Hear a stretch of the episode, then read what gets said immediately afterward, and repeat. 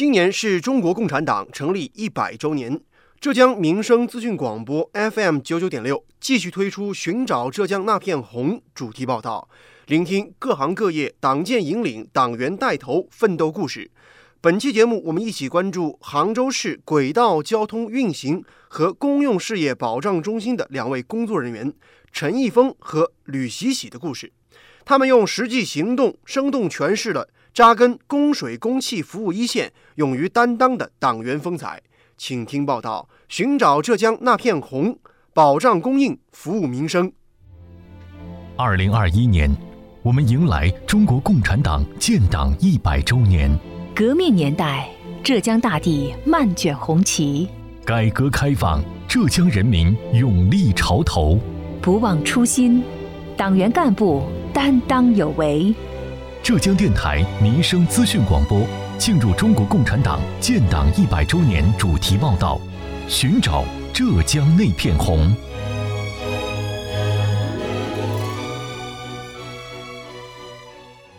听众朋友们，早上好，欢迎收听今天的节目，我是子文。水是生命之源，也是你我日常生活和企业正常的生产当中必须使用的资源。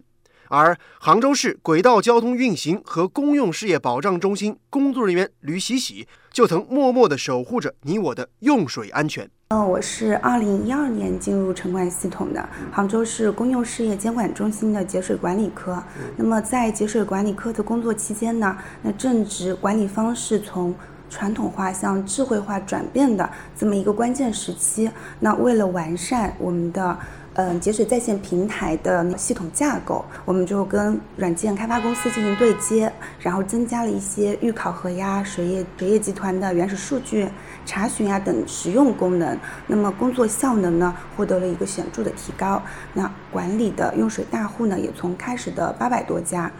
扩大到了三千五百家。一般来说，大家对于城管工作人员往往有着这样的刻板印象。总觉得他们呢，就是身穿制服，穿行在城市的大街小巷，或是管理各类商户，或者是处理沿街的违停车辆。但是其实啊，还有很多像吕喜喜一样的城管人，在各自不同的岗位上奋斗着。比如说，他曾主动参与城管文化节水宣传周等宣传片的拍摄，由他共同参与制作的杭州美景等短视频，在抖音、微信公众号等社交平台发布。甜美的城管姐姐形象也获得了无数网友的好评和点赞。二零二零年的十月一号，当时呢是央视有一个向祖国献礼的这么一个快闪活动，这个活动叫我爱我的祖国，向祖国献礼的这么一个宣传活动，唱一首歌，就是我爱我的祖国。然后当时我的印象特别深刻的就是我们是在城市阳台上就是拍摄的。然后，其实灯光秀也是我们城市管理的一个部分，就是我们不是有一个市容景观中心嘛，特别特别强烈的自豪感。我们在拍摄的过程中也能感受到，就是大家对我们现在城市管理的治理的一种认同感。别看他年轻，如今他已经有六年的党龄了。二零一五年入党的。我最深刻的是入党宣誓的那个时刻。我之前呢就一直都很向往入党宣誓的那个时刻的。那起初呢是受我父亲的影响嘛，因为他也是在我比较小的时候就成为一个共产党员啊。因为他工作比较忙嘛，难得在家呢，他有的时候会看看党刊党报啊什么的。那我就是想让他多陪陪我，然后就缠着他，让他给我读啊、念给我听啊之类的。就是慢慢的呢，对共产党这个形象就。有一个立体的认识了。那么我们有的时候也会一起看那种抗日战争时期的历史电视剧啊。让每次看到那个有入党宣誓的那个画面的时候，那个主人公脸上那种庄重神圣的那种表情啊，就让我印象特别深刻。然后在那个时候就打心里觉得，好像加入中国共产党是一件很光荣的事情。当真正成为共产党一员进行宣誓的那个时刻。就是心里有一种说不出来的熟悉感，然后那种激动的感受是到现在都记忆犹新。吕喜喜说自己在节水管理科工作期间，杭州的用水计划覆盖面达到全市用水大户单位的百分之九十以上。平台建设完成之后，他又投入到新的工作当中去，负责杭州市区工业企业综合行政企业、机关单位、部队四个行业超计划用水的管理工作。当时工作中人手不够，企业对政策不够理解，是他所能遇到的最为常见的困难。一四年左右吧，其实杭州市的很多用水单位企业就是对我们这个。嗯，节水的管理不是特别的了解。那当时要去做一个现场的走访宣传，然后当时是我们是一直有超计划用水加价费的一个考核的嘛，这个也会涉及到呃资金上的，就会对，比如说收一个水资源费用，那么用水企业其实刚开始是挺不理解的。比如说我们给他制定了计划，那这个时候可能他用水会激增，为什么呢？比如说漏水情况。就是他们单位如果产生了漏水，那可能我们年初给他下达的计划就不够用了，那么就会产生这么一个超计划加价的费用。那用水企业可能就特别的不大理解这个事情。面对繁重的任务，他并没有退缩。为提升超计划加价费收缴率，他主动查看现场，帮用户寻找超计划原因。一方面呢，我们要上门实地的走访去寻找原因；另外一方面呢，要。向他们宣传我们的政策，树立这种节水的意识，然后让他们逐渐的去理解我们的工作，然后在日常的工作当中啊，然后也包括日常的生活当中，不管是企业用水也好，自己家里用水也好，都要有这种节水的观念。这个过程让我印象特别深刻。吕喜喜说，在前往企业实地勘察的过程当中，部分水表比较老旧了，而且呢，这安装地点往往也不是什么容易抵达的地方。要不是什么井下，要不就是屋顶，难以查看。但是不论酷暑还是严寒，不论现场环境是恶臭还是泥泞，他从来没说过怕苦，也没说过怕累。然后有的时候我们上门嘛，当时拿那个材料上门的时候，他们以为我们是推销员。还有一个就是我们在企业里面，就是去帮他们找这个漏点的时候，单位的水表不大会装在这种比较好的地方，一般都是在地下。或者是在屋顶，就是这种比较难进出的地方。那我们当时就是看到，比如说那种小梯子、小格子间，就就往上爬。然后那企业的他们的工作人员就会开始拉，就说：“哎，你一个小姑娘就不要爬进去了，就是感觉不安全啊什么的。”对我们来说，你不去看过这个点，就不知道是这个原因症结是不是在这里。就是凭着这股韧劲儿。那时候，面对政策不理解、工作不配合的用户，吕希喜总是不厌其烦地上门耐心讲解，最终也取得了用户的理解和支持。那我当时是觉得一个很新的一个领域，然后，然后当时业务也是非常缺人这样的一个情况嘛，其实只是想要把这个工作怎么样把它完成好，能够让更多的企业就是转变成就是自己会去找原因、找症结，然后。更加的理解我们，主动来跟我们去讲这个情况，从被动到主动的这么一个过程，也挺有成就感的。时间来到抗击新冠疫情期间，他呢作为单位里的团支部书记，第一时间带头冲锋，与中心的青年突击队员们一起并肩作战，支援社区的防疫任务，有效地缓解了社区人手紧张的压力。他还参与防御支援工作。组织消毒公共自行车站点，让一抹红温暖航城。同时，还参与与企业一线的驻点值守，确保行业防疫无死角。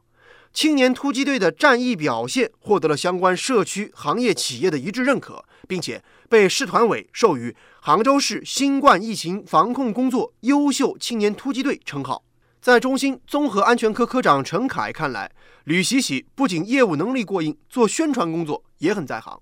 他总是积极在微博、微信等新媒体平台进行投稿，积极宣传二次供水改造、小红车惠行、先离场后付费等等便民惠民政策，努力倡导安全用气、节约用水的良好生活习惯。通过讲好每一个城管故事，不断拉近老百姓和城管人之间的距离。采访中，吕希喜告诉记者，最近几年的挂职经历也让他自己感到收获满满。二零一八年呢，我在市城管局的计财处。挂职学习，主要负责城管专项资金计划以及预算的申报，落实各项资金执行进度，然后公共设施管理业投资和城乡建设年报统计，以及其他的一些宣传工作。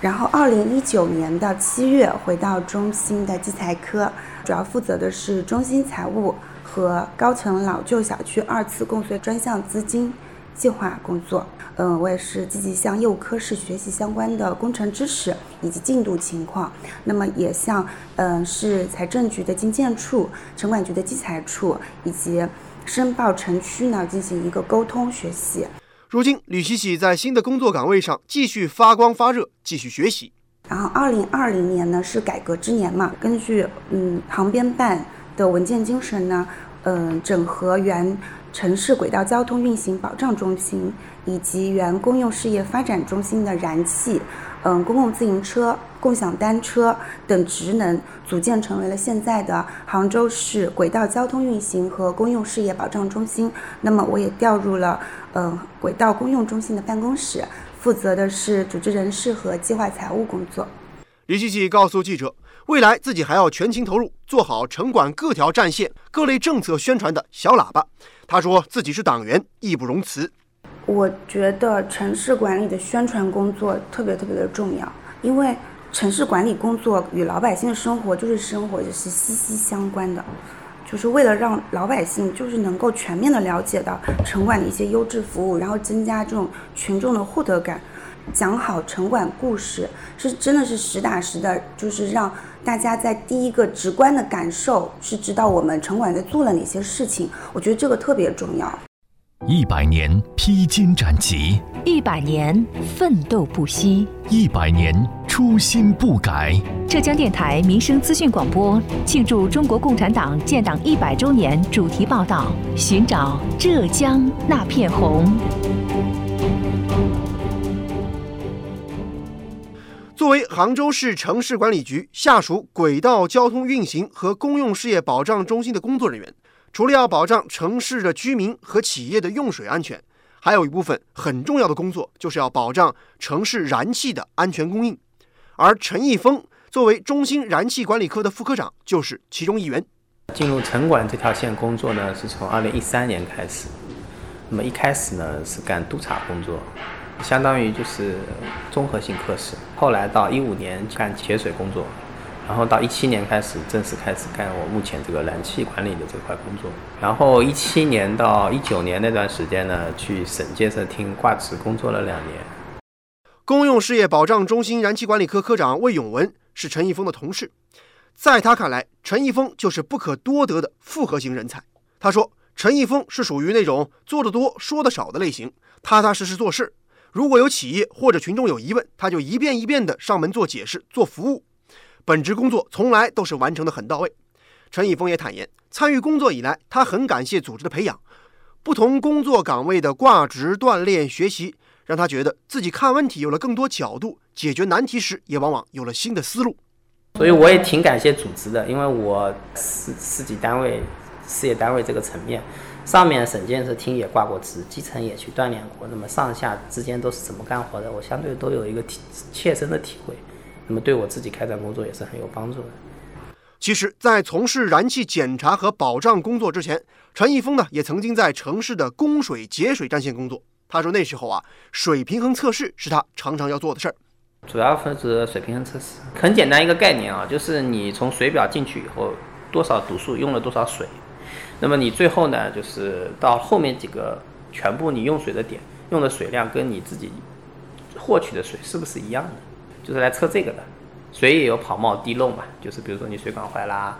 或者有些水被接到别的地方去没有用掉啊，浪费掉啦。就是你比如说取取水的时候取了一百吨，那么你用水的时候最后是不是用了一百吨，还是说你用了九十多吨，还是八十多吨？那么有些人可能有测出来以后，比如说只用了六十吨，那么剩下四十吨去哪里了呢？可能就是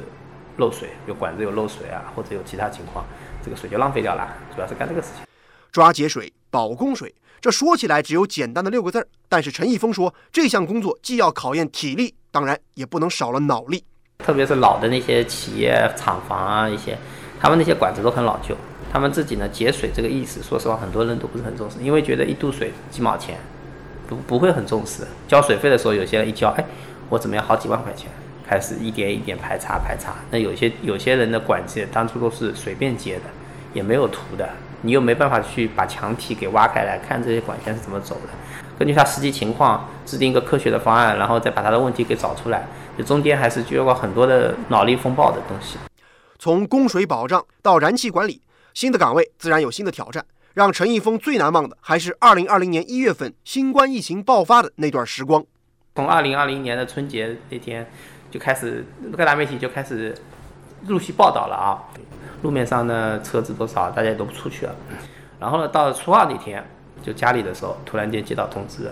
说企业来向我们求助了，就说他们的供给燃气供应供应不上了。因为我们杭州是浙江省来说，作为一个是用气的末端城市，瓶装燃气就家里用的煤气瓶，它那个气是用运输槽车，它是那种危险危化瓶运输车去高速公路上运过来的，然后放在我们的那个储配站里面，然后再充装以后，然后送到老百姓家里面。它的都从外地，尤其是温州啊、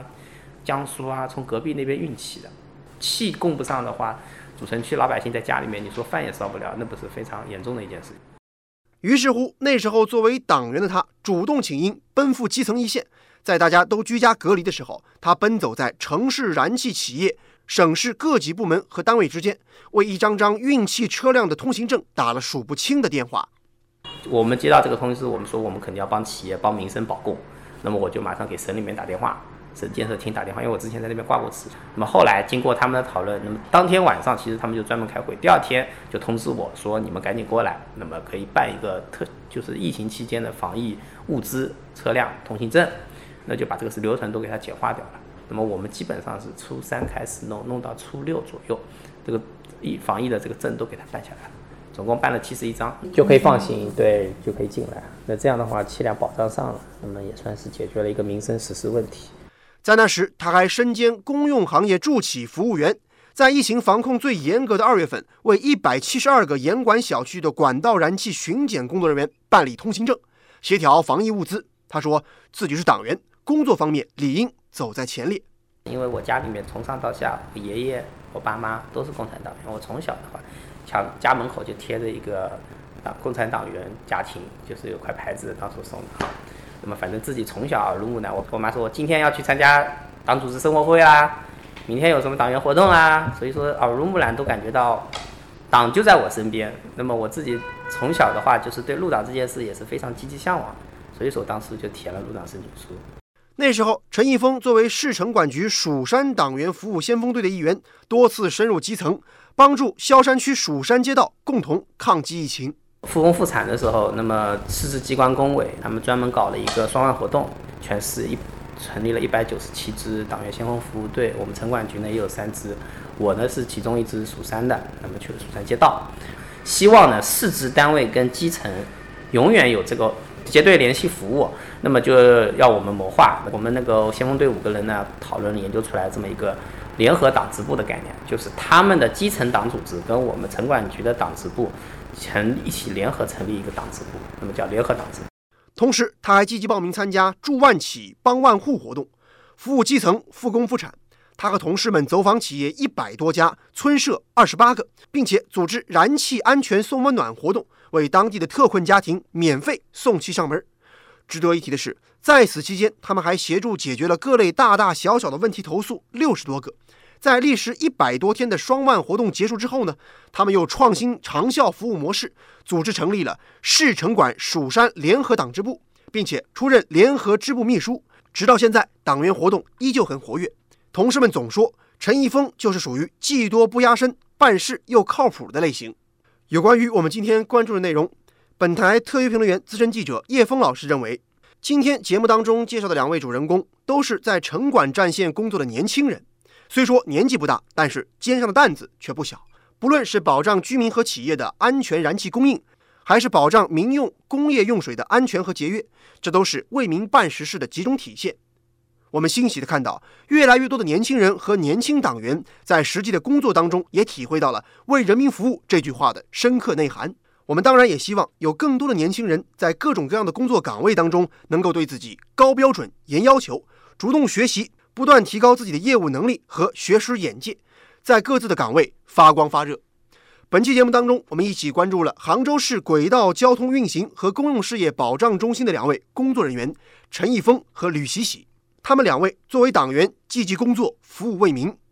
好，以上就是本期《寻找浙江那片红》主题报道的全部内容。下期节目我们再见。